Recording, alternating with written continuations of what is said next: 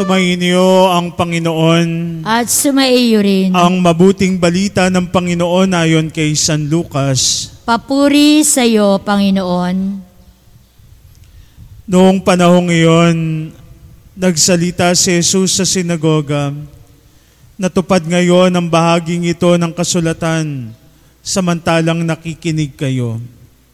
Pinuri siya ng lahat at namangha sila sa kanyang napakahusay na pananalita. Hindi ba ito ang anak ni Jose? Tanong nila. Kaya sinabi ni Jesus, walang pagsanggalang babanggitin ninyo sa akin ang kawikaang ito. Doktor, gamutin mo ang iyong sarili. Sasabihin din ninyo sa akin, gawin mo naman sa iyong sariling bayan ang mga nababalitaan naming ginagawa mo sa Kapernaum at nagpatuloy ng pagsasalita si Jesus, tandaan ninyo, walang propetang kinikilala sa kanyang sariling bayan.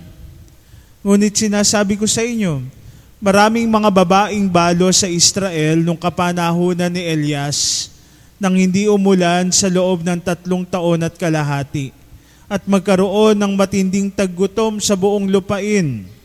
Subalit hindi sa kanino man sa kanila pinapunta si Elias, kundi sa isang babae sa Serepta, sa lupain ng Sidon.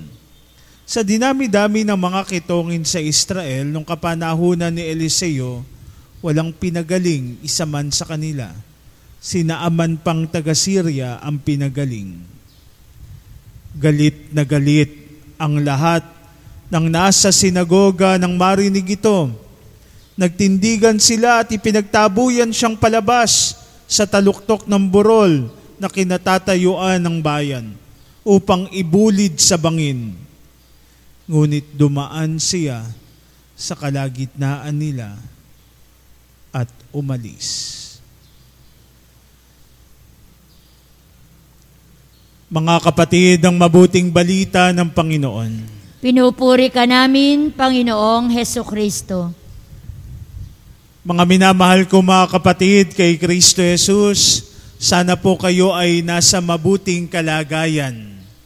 Sa ating pong mga pagbasa ngayon, kung titingnan natin at papakinggan natin, napakarami nating maaaring paghugutan ng mga pagninilay sa ating unang pagbasa, lalo na sa ating ikalawang pagbasa, at gayon din sa ating ebanghelyo ngayon, napakaraming ma- maaari nating paghugutan ng mga pagninilay na maaari nating bitbitin, maaari nating dalhin at maaari nating isabuhay.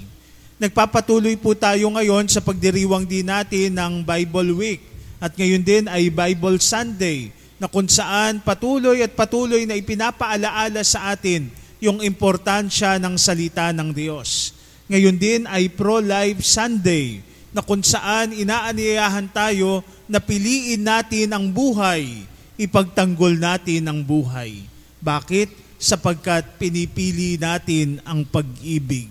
Kapag merong buhay, nandoon ang pag-ibig. At hayaan niyo po na umikot ang ating mga pagninilay ngayon sa pamagitan ng pagpapalalim natin sa ating pag-unawa sa salitang pag-ibig. Na ang lahat po ay dapat nagsisimula sa pag-ibig. Ang simula ng lahat ay pag-ibig ang pamantayan ng lahat ay pag-ibig. Ang katapusan ng lahat ay pag-ibig. Tatlong bagay ang nais ko pong pagnilayan natin sa umagang ito. Kapag hindi nagsimula sa pag-ibig ang lahat ng bagay, ito ay mapanakit. Kapag hindi pag-ibig ang pamantayan ng lahat ng bagay, ang tingin natin sa ating kapwa-tao ay gamit. Kapag hindi sa pag-ibig nagwakas ang lahat, ito'y kasinungalingan. Simulan po natin sa una. Sinasabi sa atin na dapat ang simula ng lahat ay pag-ibig. At kapag hindi doon nagsimula ang lahat sa pag-ibig, ito ay mapanakit. Sa ating unang pagbasa ngayon, ibinabalik tayo doon sa aklat ni Propeta Jeremias. At kilala natin si Jeremias. Si Jeremias, siya ay nabuhay bago ipatapon ng mga Israelita sa Babylonia at panahon ng pagkakatapon doon sa Babylonia. Subalit doon sinasabihan si Jeremias, Jeremias, Before I formed you in the womb, I knew you. Before you were born, I dedicated you. Bago ka pa ipanganak, itinalaga na kita na maging tagapagsalita ko sa kanyang bayan. Sa simula't simula pa lamang, nililiwanag na ng Diyos na ang kanyang pag-ibig ay naroroon. Sa simula't simula pa lamang, naroroon na ang pag-ibig. Ganun pala mga kapatid, ano? Importante pala sa buhay natin yung simula, na ang simula ng lahat ay dapat pag-ibig. Ganun din sa konteksto ng pamilya. Ang pamilya na buo yan sa pamagitan ng pag-ibig. Ang relasyon ng magkaibigan, nandoon na ito ay nagmula sa pag-ibig. Ang relasyon natin sa ating Panginoon, sa ating Diyos, ito ay nagmula sa pag-ibig. Ang relasyon natin sa ating komunidad, ito ay nauugat sa pag-ibig. Bakit? Kasi kapag hindi nakaugat, nakabase, nakasimula sa pag-ibig ang lahat, ito'y mapanakit. Mapanakit. Ang tingin natin sa pag-ibig, sakit. Ang tingin natin sa pag-ibig, sugat. Ang tingin natin sa pag-ibig, laging nagdurugo. Pero mga kapatid, nandoon sa pag-ibig na yon, yung pagdidisiplina din sa atin ng Diyos. Bahagi ng pag-ibig ang pagdidisiplina. Bahagi ng pag-ibig ang pagdidisiplina. Kaya nga mga anak, ano, kapag tayo ay dinidisiplina ng ating mga magulang, ito ay bahagi ng kanilang pagmamahal sa atin. Bahagi ng pag-ibig ang pagdidisiplina. Pero mga kapatid, meron namang ibang mga tao, ang tingin doon, mapanakit. Mapanakit ang pag-ibig nasasaktan. Kaya nga yung iba ayaw ng magmahal. Bakit? Kasi nasaktan. Kasi umayaw. Pero mga kapatid, dapat umpisahan ang lahat sa pag-ibig. At doon nililiwanag yon kay Jeremias na sa pasimula't simula pa lamang, ibinigay ko na sa iyo yung pag-ibig na ikaw ay itinatalaga ko bilang propeta, bilang tagapagsalita ko sa kanyang bayan na ang sasabihin mo, hindi yung salita mo, kung hindi ang salita ng Diyos. At haharap ka sa mga makapangyarihang tao. Haharap ka sa mga matataas na tao sa lipunan. Wow, parang maganda ata yun ha. Ang makakadaupang palad mo, yung mga kilala, yung mga sikat na mga tao. Pero mga kapatid, alam natin sa buhay ni Jeremias na sa pagharap niya sa mga taong ito, ang kanyang sinasambit ay ang salita ng Diyos na kuminsan o madalas ayaw tanggapin ng mga taong nakikinig sa Kanya. Sapagkat ito ay parang espada na ibinibigay sa kanila. Dapat nararamdaman natin ang Kanyang salita sapagkat ito ay bahagi ng pagmamahal ng Diyos. Mga kapatid, ganun pala ho, no? Sa buhay natin, nililiwanag sa atin na ang Diyos sa pasimula't simula pa ay pag-ibig at yung pag-ibig na ito ang ating dadalin sa ating buhay.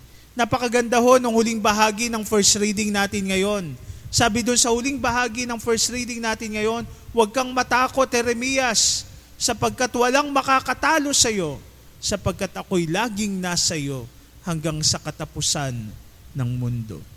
Mga kapatid, isang malaking konsolasyon po yun na kung saan huwag tayong matakot magmahal sapagkat batid natin na ito ay nakaugat. Ang simula ng lahat ng ito ay pag-ibig. Yun po yung una. Pangalawa, ang pamantayan ng lahat ay pag-ibig. At kung hindi pag-ibig ang pamantayan ng lahat, ito ang tingin natin sa ating kapwa ay gamit. Ano ba ang opposite ng love? Ano ba ang kabaliktaran ng pag-ibig? Tanungin nga natin yung mga batang katabi ko ngayon dito. No? Ano ba kabaliktaran ng pag-ibig? Ha? Anong opposite ng love? Kayo, ano ho bang opposite ng love? Sabi ni St. John Paul II, ang kabaliktaran daw ng pag-ibig ay use. Gamit. Na ang tingin mo doon sa ibang tao ay gamit lang. Yun daw yung kabaliktaran ng pag-ibig. Mga kapatid, kung hindi pag-ibig ang pamantayan ng lahat, ang tingin natin sa ating kapwa-tao ay gamit lang. Gamit lang. Napakaganda ng ating second reading ngayon. Nililiwanag sa atin ano nga ba ang pag-ibig. Sabi ni San Pablo, ang pag-ibig ay matiyaga at magandang loob. Hindi nananaghili, hindi nagmamapuri o magmamataas, hindi magaspang ang pag-uugali, hindi makasarili, hindi magagalitin o mapagtanim ng sama ng loob sa kapwa. Hindi nito ikinakatuwa ang gawang masama, ngunit ikinagagalak ang katotohanan. Ganun pala mga kapatid, ano? Yung pag-ibig, nandoon yung pagpapakumbaba, nandoon yung pagkalinga, nandoon yung sakripisyo. Ah, bakit nga ba sinambit yon ni San Pablo? Kasi po, kapag babasahin natin yung sulat ni San Pablo sa mga taga-Korinto, yung mga taga-Korinto, mga mayayaman na mga tao, mayaman doon sa bayan ng Israel. Ngayon, yung mga taga-Korinto, tinanggap nila yung pananampalataya. Tinanggap nila yung salita ng Diyos. Subalit, para sa kanila, no, amin lang yan. Hindi kayo kasama. Hindi kayo kasali. Wala silang pakialam doon sa mga naghihirap, nagugutom, doon sa mga nagpapakasakit. Wala silang pakialam doon.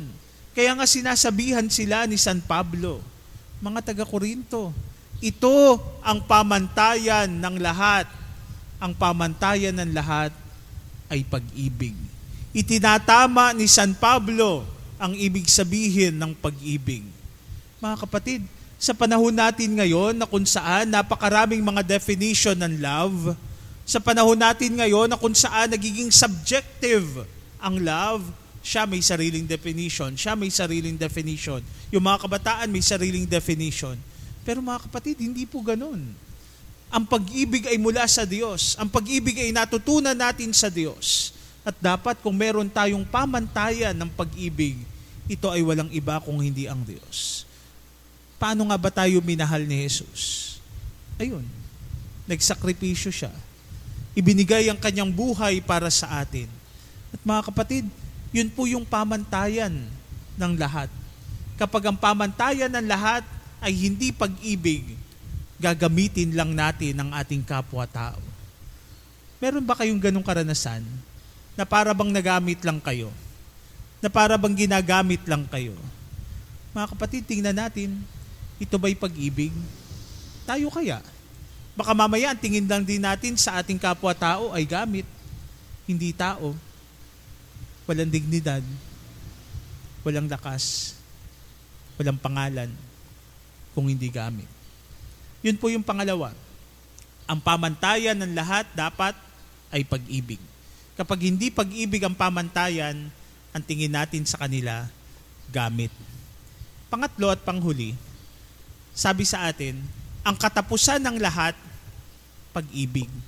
Kapag hindi pag-ibig ang katapusan ng lahat, ito'y kasinungalingan. Mga kapatid, nagpapatuloy yung ating kwento sa ating ebanghelyo ngayon. Kung paano yung ebanghelyo natin ng isang linggo, na kung saan si Jesus pumasok sa sinagoga at doon kinuha niya yung aklat ni Propeta Isaías, binasa iyon at sinabi sa mga tao, ngayon natupad ang bahaging ito ng kasulatan habang nakikinig kayo.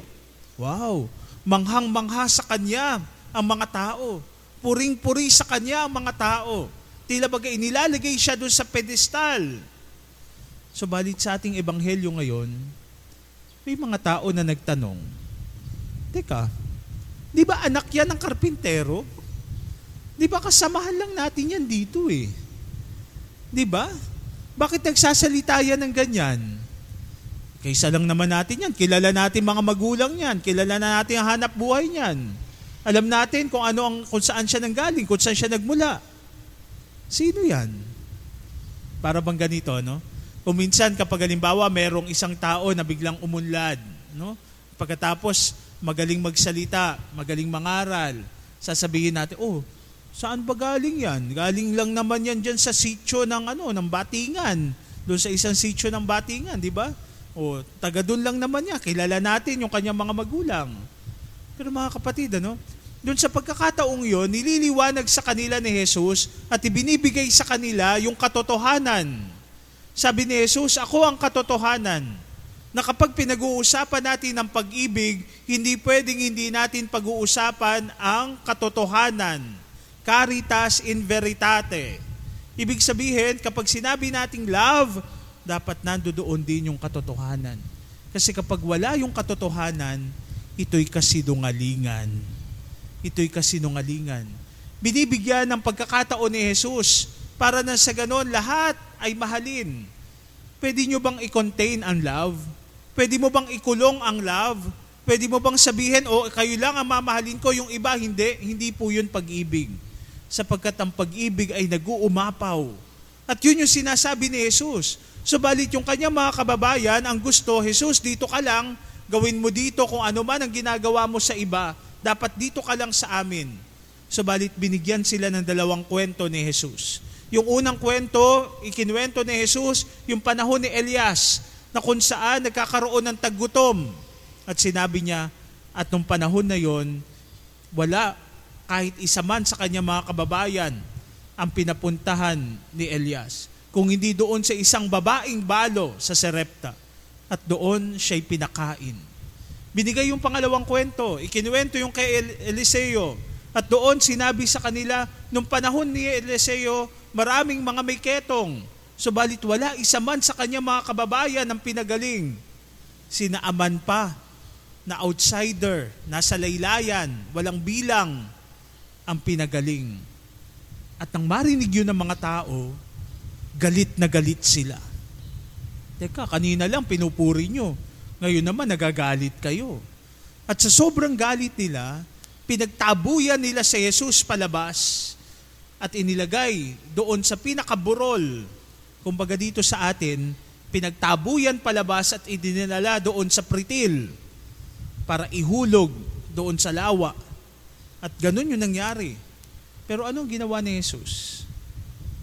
Dumaan siya sa gitna nila at siya'y umalis. Mga kapatid, ito yung hinihintay ng lahat.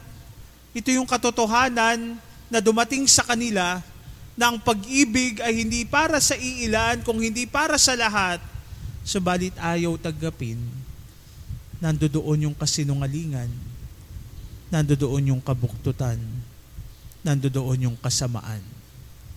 Mga kapatid, ang pag-ibig po ay laging nakasalig sa katotohanan. Katotohanan. Ganun pala ho, ano? Yung pag-ibig, hindi lang pala yung pakiramdam hindi lang pala yung emosyon, o mga kabataan, mga kapatid. Ang pag-ibig, hindi lang yung emosyon. Hindi lang yung pakiramdam. O, napaka-sweet na. Paano kung nawala na yung kaswitan? Hindi na ba yun pag-ibig? Paano kapag nawala na yung emosyon, yung excitement? Hindi na ba yun pag-ibig? Mga kapatid, nililiwanag sa atin na ang pag-ibig, ang simula ng lahat ay pag-ibig at kapag hindi ang pag-ibig ang simula ng lahat, ito'y mapanakit. Ang pamantayan ng lahat ay pag-ibig. Kapag hindi pag-ibig ang pamantayan ng lahat, ang tingin mo sa iba ay gamit. Ang katapusan ng lahat ay pag-ibig. At kung hindi pag-ibig ang katapusan ng lahat, ito'y kasinungalingan sapagkat ang pag-ibig ay nakasaling sa katotohanan. Halina mga kapatid, Halina't sama-sama tayong magmahal katulad ni Jesus na nagmamahal sa atin. Amen.